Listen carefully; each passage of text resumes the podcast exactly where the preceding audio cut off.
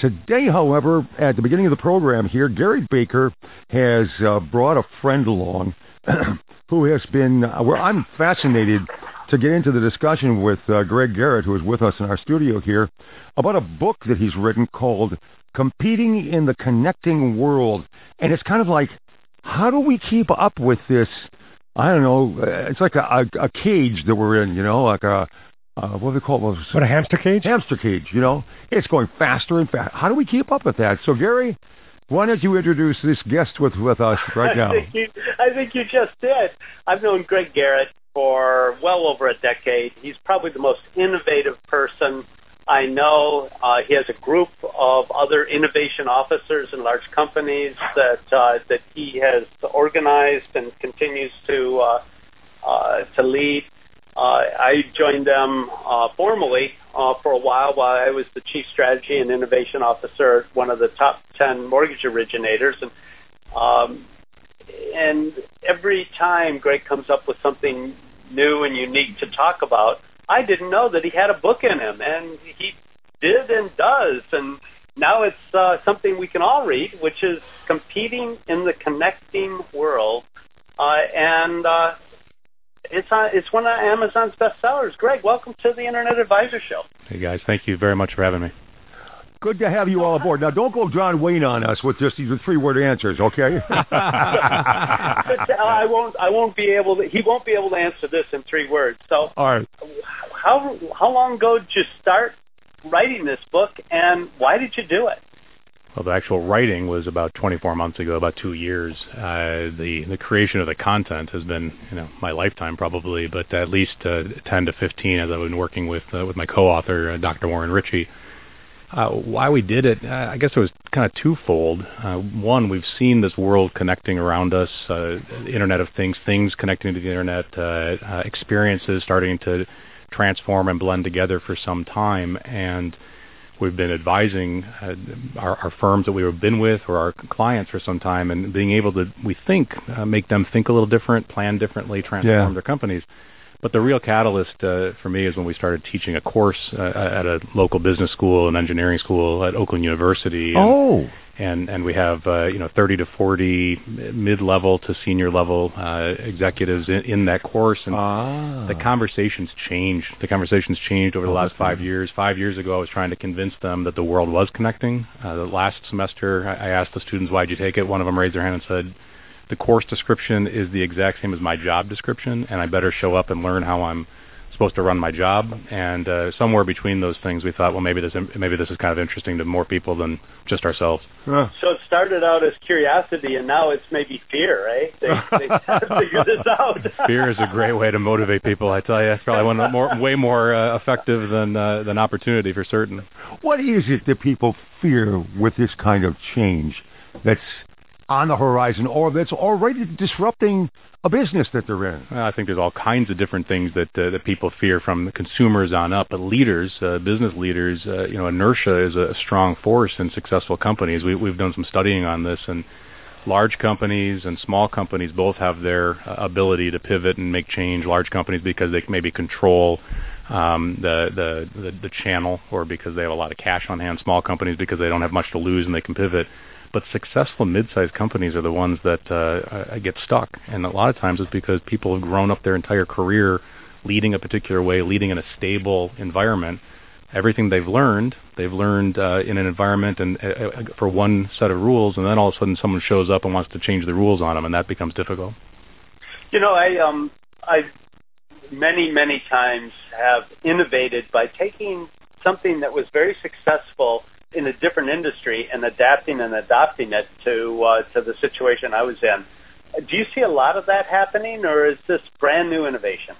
Well, I think that uh, innovation can be, you know, the, the way you, you solve these problems can be can stem a bunch of different ways. So sure, that happens. The the interesting thing about this particular time that we're we're living in is that it's it's not uh, uh, it's not not affecting any single industry. It's affecting all industries, and academics would tell you that Yeah. this type of thing is called a, a technological discontinuity, a big term.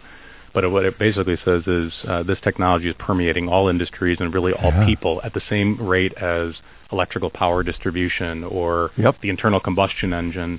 And it's kind of the it's the it's the next wave of of the internet. I mean, you've been advising on the internet here on this show for some time now. Yeah, yeah. Now it's permeating into products and into into places Mhm. that the internet never was before, and so that silicon change is really happening. Yeah, and it's happening at a much faster rate Oh, because yeah. you know the technology adoption of the telephone took you know 50 years, and then you find today the the growth to get to a billion phone users was 50 years. The time to get to a billion Facebook users was like 50 months. Right. So you know, Astounding. that technology adoption curve is just accelerating faster and faster and faster. Yeah, sure. I mean, I think the consumers and society is willing to adopt at a much faster rate, but also a lot of the tools are there, right? So the in the past, uh, 30, 40 years ago, if you had a great idea that was IT, information technology related, you had to hit, uh, you had to go build a, a data center. Now you can just go hit the cloud and be be in your garage and ready to roll. Yeah, amazing. All right, we're to plumb some more of these issues with our guest, uh, Greg Garrett. He is a co-author of a book called Competing in the Connecting World. He and Warren Ritchie co-authored that. We'll be back in just a moment to continue our conversation about this disrupting world. Thank you once again for joining us. Uh, Mike Parsons, thank you for engineering in there.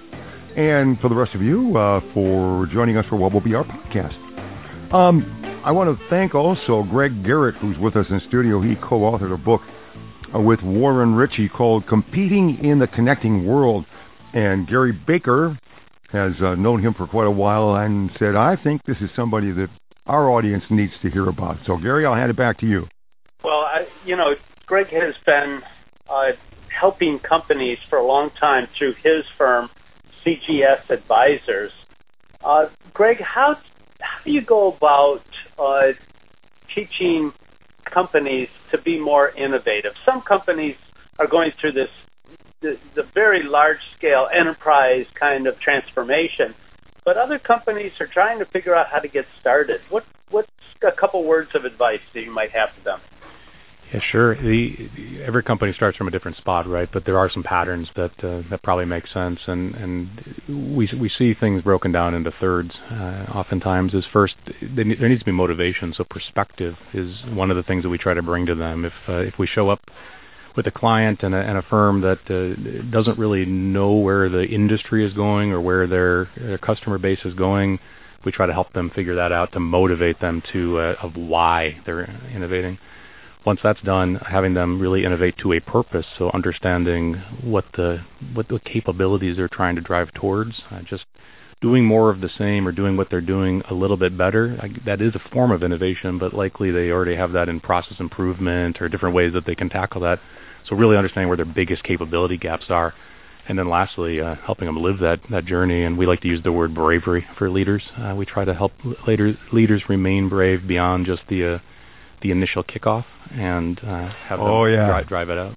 Yeah, hold on tight, boys. Absolutely. The wind's about to blow. Absolutely, and it's uh, it, it is tough. It's tough to for as we said earlier in the earlier segment. Uh, it's difficult when when you've had so much success that for you don't believe that this is actually just going to continue to come. It's uh, it's tough for, for people to want to change. You know, uh, Gary Baker, you have seen so many companies. We've uh, Ed and the rest of the guys kind of kid about it, but we've we've lost track of the number of companies you've worked for and consulted for.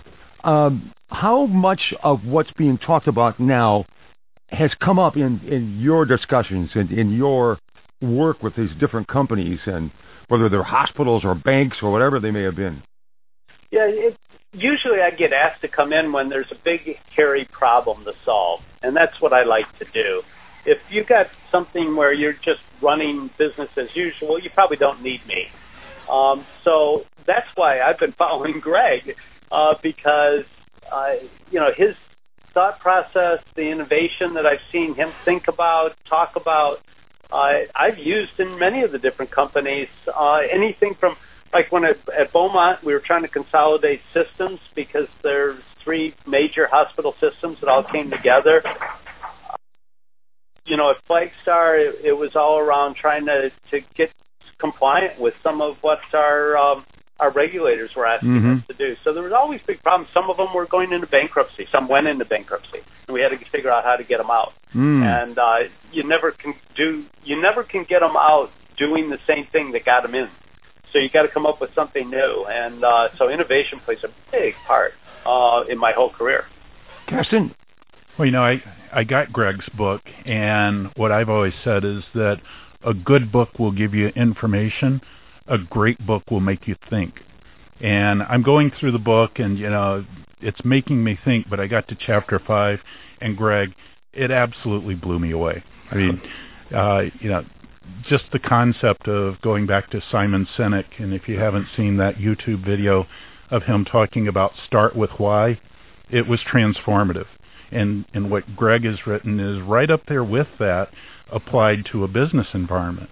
That's what, so uh, very nicely said. and I very much appreciate that. Absolutely. So, how do you go through a process and what steps? I mean, is there like a cookbook to go through this process of Yeah. innovation? Sure. Well, I think that uh, you probably saw it in the book. It's the uh, it's the picture that's repeated over and over again. I you know I teach in a business school and I've got an MBA, but uh, I'm I'm not really a, a, business book kind of reader really. And so I I've, it, when we put this together, we put a lot of pictures and a lot of uh, a lot of subtitles. Anyways, the picture that you see oftentimes in there is our our transformation framework, and so we we have kind of uh, two things that you would call out from that. One is looking at uh, three layers: the industry disruption layer, the firm transformation layer, and then the leadership layer of uh, keeping them motivated. And then a three-step process that we call the first mile, uh, talking about uh, gaining the perspective, understanding that capability gap, and understanding how you want to fill it, and then actually actually implementing. On, on, on chapter five, on on the strategy uh, piece, which I think you're you're speaking with, the, the thing that's always helped me the most, the one nugget, I tell my students, hey, listen to me for an hour, try to pull out three things, write down three things. So here, here's one for your listening audience. If no matter if you're running a small business or a large business, uh, under, the term strategy gets thrown around so often, Yeah. and and breaking down what, what what do you mean by strategy into three different types: corporate strategy, answering the question, what business are you even in, and is that changing? Is all this connectivity going to change the business, the fundamental your Ah. business you're in? The next layer, business strategy. How do you compete in that business? Are you going to be the low low cost provider? Are you going to lock in uh, in a different way? And then eventually, what most people in the world, at least large companies, talk about is functional strategy, eh, and really how you deploy the resources and gain the capabilities necessary to go. So that that'd be my nugget from chapter five that I'd uh, lay out there that's worked for us. Yeah, that that start with with why, and you talked about the first mile. When I read that, I thought about marathon runners. If I run a marathon, it's the last six miles that are most important. But if you talk to the competitors and the world class competitors, they say that the first six miles is the most important. And some say Oh, really? that the r- race is won or lost in the first mile because you're setting the pace and you're setting your strategy for your run. So all that comes back to the things you're talking about. Yeah, for certain. It is it is metaphoric for sure, and and uh, I'm not a marathon runner. My wife is, but I'll- I'd never be. But uh, for us, it's just really you need to get moving. There's so many people in paralysis. There's so many folks saying, "Well, this is just the next big change," but uh, no, very few are getting moving. And what we're trying to do is light the fire to say you can't wait. All right, Greg. I have a challenge for you from us, and this is kind of, uh, if you will, selfish on my part. But I was hoping when we got you in here today, we could talk about our show because we've been on the air for 20 years, Sure. calling ourselves the Internet Advisor, and to a certain extent, that's gone. You know, the, the advising about the internet. What do you mean advise about it? It's here. It's like advising about oxygen. It's in the air. you Sure, know? sure. Yeah, but now we're talking about drones and medical innovation Yes. and social media and internet addictions. It's not about the internet. It's about how do we personally incorporate this into our lives in a good way. And I think there's a message in your book for that as well. How do we as consumers and investors leverage what you're talking about? No, for certain. I mean, the internet is certainly here, and it's here to stay. Oh, yeah. Uh, but this this connecting world, or the end state, the connected world, is certainly just a permeation of that underlying internet, and and that hasn't quite developed yet. And people are still going to need a lot of advice. And I'd say that I'm assume, assuming over the last 20 years you've had lots of interesting conversations. But Oh, some people yeah. might be calling you up about the router or Sure. the, uh, just just making the internet work, and maybe you're getting less calls about that, but you're going to be getting Absolutely. more calls about how do I make my refrigerator work, or how do I make my appliance work, or how do I, in, in the biggest term, integrate all these things, because that's going to be the secret for both the Ah. companies. How are these different brands and products and experiences integrating naturally together? And really for the consumers, if you're an early adopter, uh, God forbid you get out there too early because it's not going to integrate with anything. Where, when do Oh, you yeah. buy? How do you buy? How do you drive that? So I think that that's content-wise going to be a, a, a very important piece for another another decade. Well, it's scary because when you think about my Fitbit's got to talk to my refrigerator, that's going to talk to my internet-connected fork, which was in chapter one. uh, that's going to talk to my physician. It's going to talk to my car. It's going to talk to my calendar because if I eat too much, as you related in the book, I eat too much, and you know what happens and what's the impact. Yeah, over time uh, there can be lots of impact, but, but the integration uh, has been a role that systems integrators, right? These are big, big firm or big uh, IT terms for large companies and whatnot.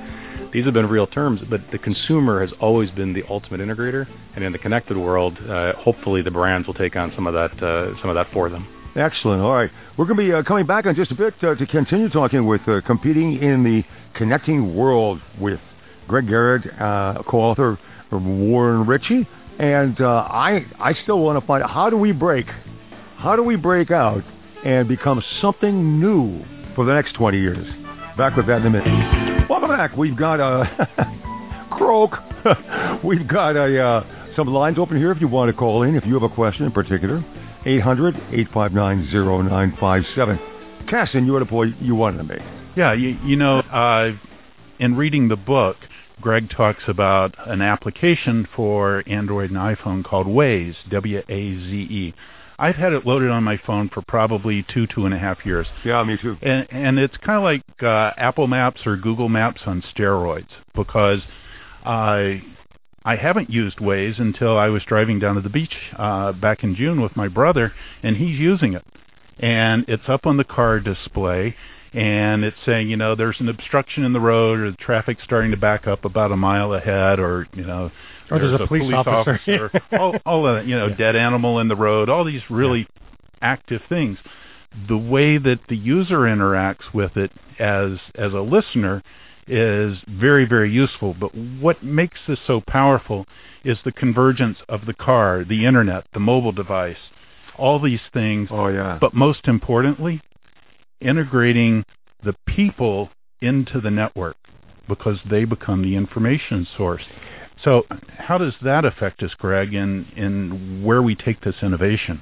Yeah, so we talk a lot about the different kind of uh, mapping products, no matter if it's MapQuest or, or, or Waze or Google Maps, et cetera, in, in the book, because there's such great uh, examples of, of two-sided business models and specifically a, a unique or a, a growing trend in, in digital businesses uh, called the network effect, where the more people you have in the network, the, the more valuable the network itself is. Mm. And uh, there's a, a saying that's gotten pretty popular around strategy circles, at least, is if you're looking at your business and uh, uh, and you're you're a consumer of a business, and you're not paying for the service you're getting, uh, you're likely the product. Uh, you just may not recognizing it. So all of you that listen and use any of these maps to get places, uh, unless you're writing a check uh, every month, what's happening is these companies are are monetizing your data uh, for you, oh. basically. You as an individual driving from uh, the northern suburbs to, the, to Detroit, I used Waze to get here today to make sure I wasn't going to hit the traffic for the concert. Yep. Um, uh, you know, they, I, I can't sell my individual data to anybody. No, uh, no big brands are going to want to do that.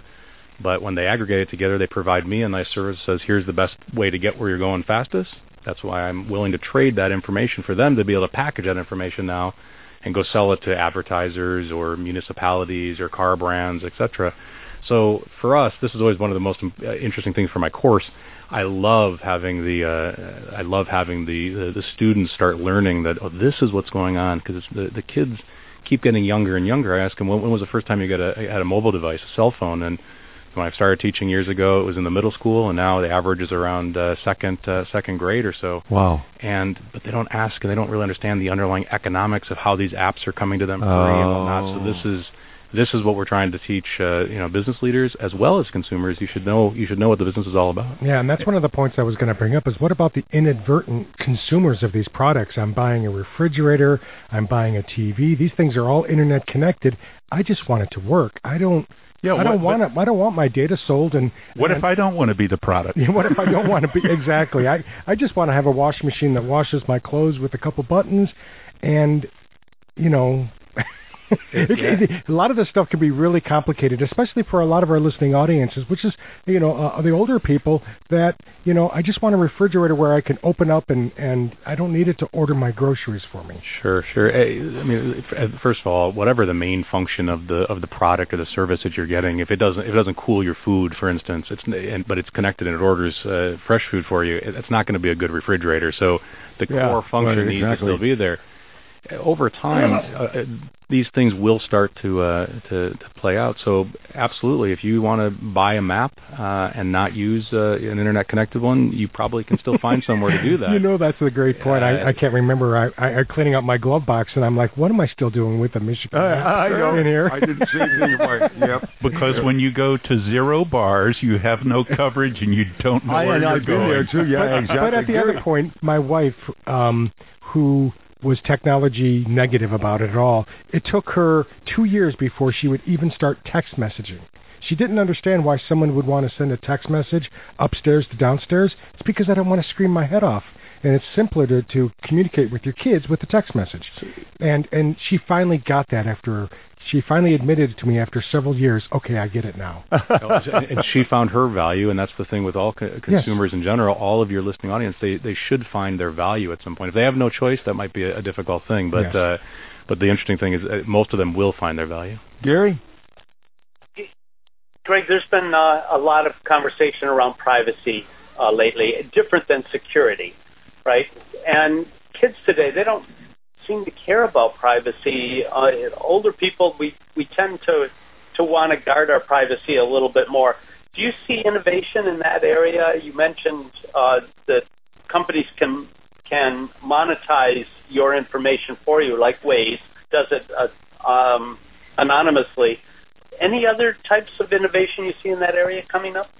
Technical innovation, I, I- wouldn't probably be able to speak to because I'm not an expert uh, on, on it today. But what I what I found fascinating about three years, four years ago, we uh, we we interviewed a, a very large population of new car buyers and asked them about the connected car because one of our clients was concerned that nobody was going to want their connected vehicle product. And uh, what we found in that I think is probably plays into this is if brands are honest, so they tell you that that you're, they're collecting the information and they give you value, either they give you a service for free or they give you uh, a discount or they treat you better than they would if they couldn't. What we found in the survey is the strong majority, over two thirds, said uh, it's not a problem for us. You know, there's I think there's always going to be laggards and there's always going to be different pieces, but uh, there's going to need to be that balance between security and privacy, and then within the privacy circles, how do you uh, balance these new interesting business models to populations that may just not fit them? And likely there'll be a population of uh, of companies out there serving that exact population that way for them for some period of time. Well, the irony of us old fogies who are using Facebook and everybody's concerned about the privacy on Yeah. Facebook, the young kids aren't using it probably because they knew they were giving the information away from the very start That- No, improperly. I, And I think they're not using it because we are. well, yeah. You know, my kids say, "Oh, if you're using it, uh, it can't be that cool. I better go find something else to use." Well, yeah, but that whole idea that now that we know that our privacy was compromised, and you know, you see the level of drop off from Facebook not dropping off, I just scratch my head and go, and and I I deleted my Facebook account for the record. So you know, it, it's just ironic that we say that privacy is and you know is important, but our actions are saying there's more value in Facebook Yeah. than being concerned about the privacy. Hey, uh, Craig from Detroit is with us. Craig, welcome to the Internet Advisor. Did you have a question? Oh yeah. Hey, my name is Doug Sattel. Oh, I'm sorry. I'm sorry. We got uh, crossed our lines there. Okay. Uh, where am I at? Oh, oh listen, we're getting close to the end of the time uh, we had with you, Greg. And uh, Caston, you had a um, an idea for us to get some of these books. Yeah, Greg, Greg was nice enough to bring three books in here, and uh, we'd love to give them away to our listeners. If uh, even if uh, you're not innovating in business, maybe you've got a son-in-law or a brother-in-law or a friend who is mid-level or higher-level management in a small, medium, large-sized company, or somebody just loves leadership and technology books. We've got three of them here, and what we'd like to do is invite people to uh, write us an email on our website, uh, internetadvisor.net, and give us one of the great takeaways that you found from this. And uh, our unbiased judges here in the studio will pick three people and send copies of these books that will be signed by the author, Greg Garrett. It. I love so, it. Exciting yeah. times. Okay, so internetadvisor.net, you can fill out the uh, email request there. Right. And, right. And and and Caston will e- make me the judge, jury, and mail these to you. uh, you left off executioner. no, no, no. Executioner. Well, executioner means I actually mail it. Yeah, yeah, yeah. yeah I gotcha. That's the execution. That's right. Oh, Greg, it's been good having you here with us. Um, what is what are the next steps for you? Well, it's uh, it's been a two-year journey in this, so a little of it is breathe and, uh, and get out and talk about this, and uh, but but a lot of it is try to take and live this stuff. I, I, I say all the we call the the employees for our firm CGSers. We, the CGSers help uh, make this stuff real. I just talk about it a lot and uh, help other people think about it. So I'll be teaching uh, up at Oakland University again this fall in uh, in the MBA, MBA course and out advising companies and uh, hopefully maybe speaking with some of the listeners uh, over time here. Excellent. The book is called Competing in the Connecting World. Uh, the future of your disrupted industry is already here. That's kind of a frightening statement in some ways, isn't it, to some companies? I think it is, and and uh, you know, speed matters. You just can't wait any longer. Yeah, Greg, all thank you. you. To, Go ahead. Yeah, all you have to do is think about Xerox, right? Or Kodak or Kodak. Yeah. That's true. Or many others. yeah, yeah. There's, there's a lot more around this town too that you can think about. Unfortunately, that uh, that, that, are no longer here. That we so. never thought yep. would be gone. Exactly. All right, Greg. Thank you so much for being here with us, and we'll be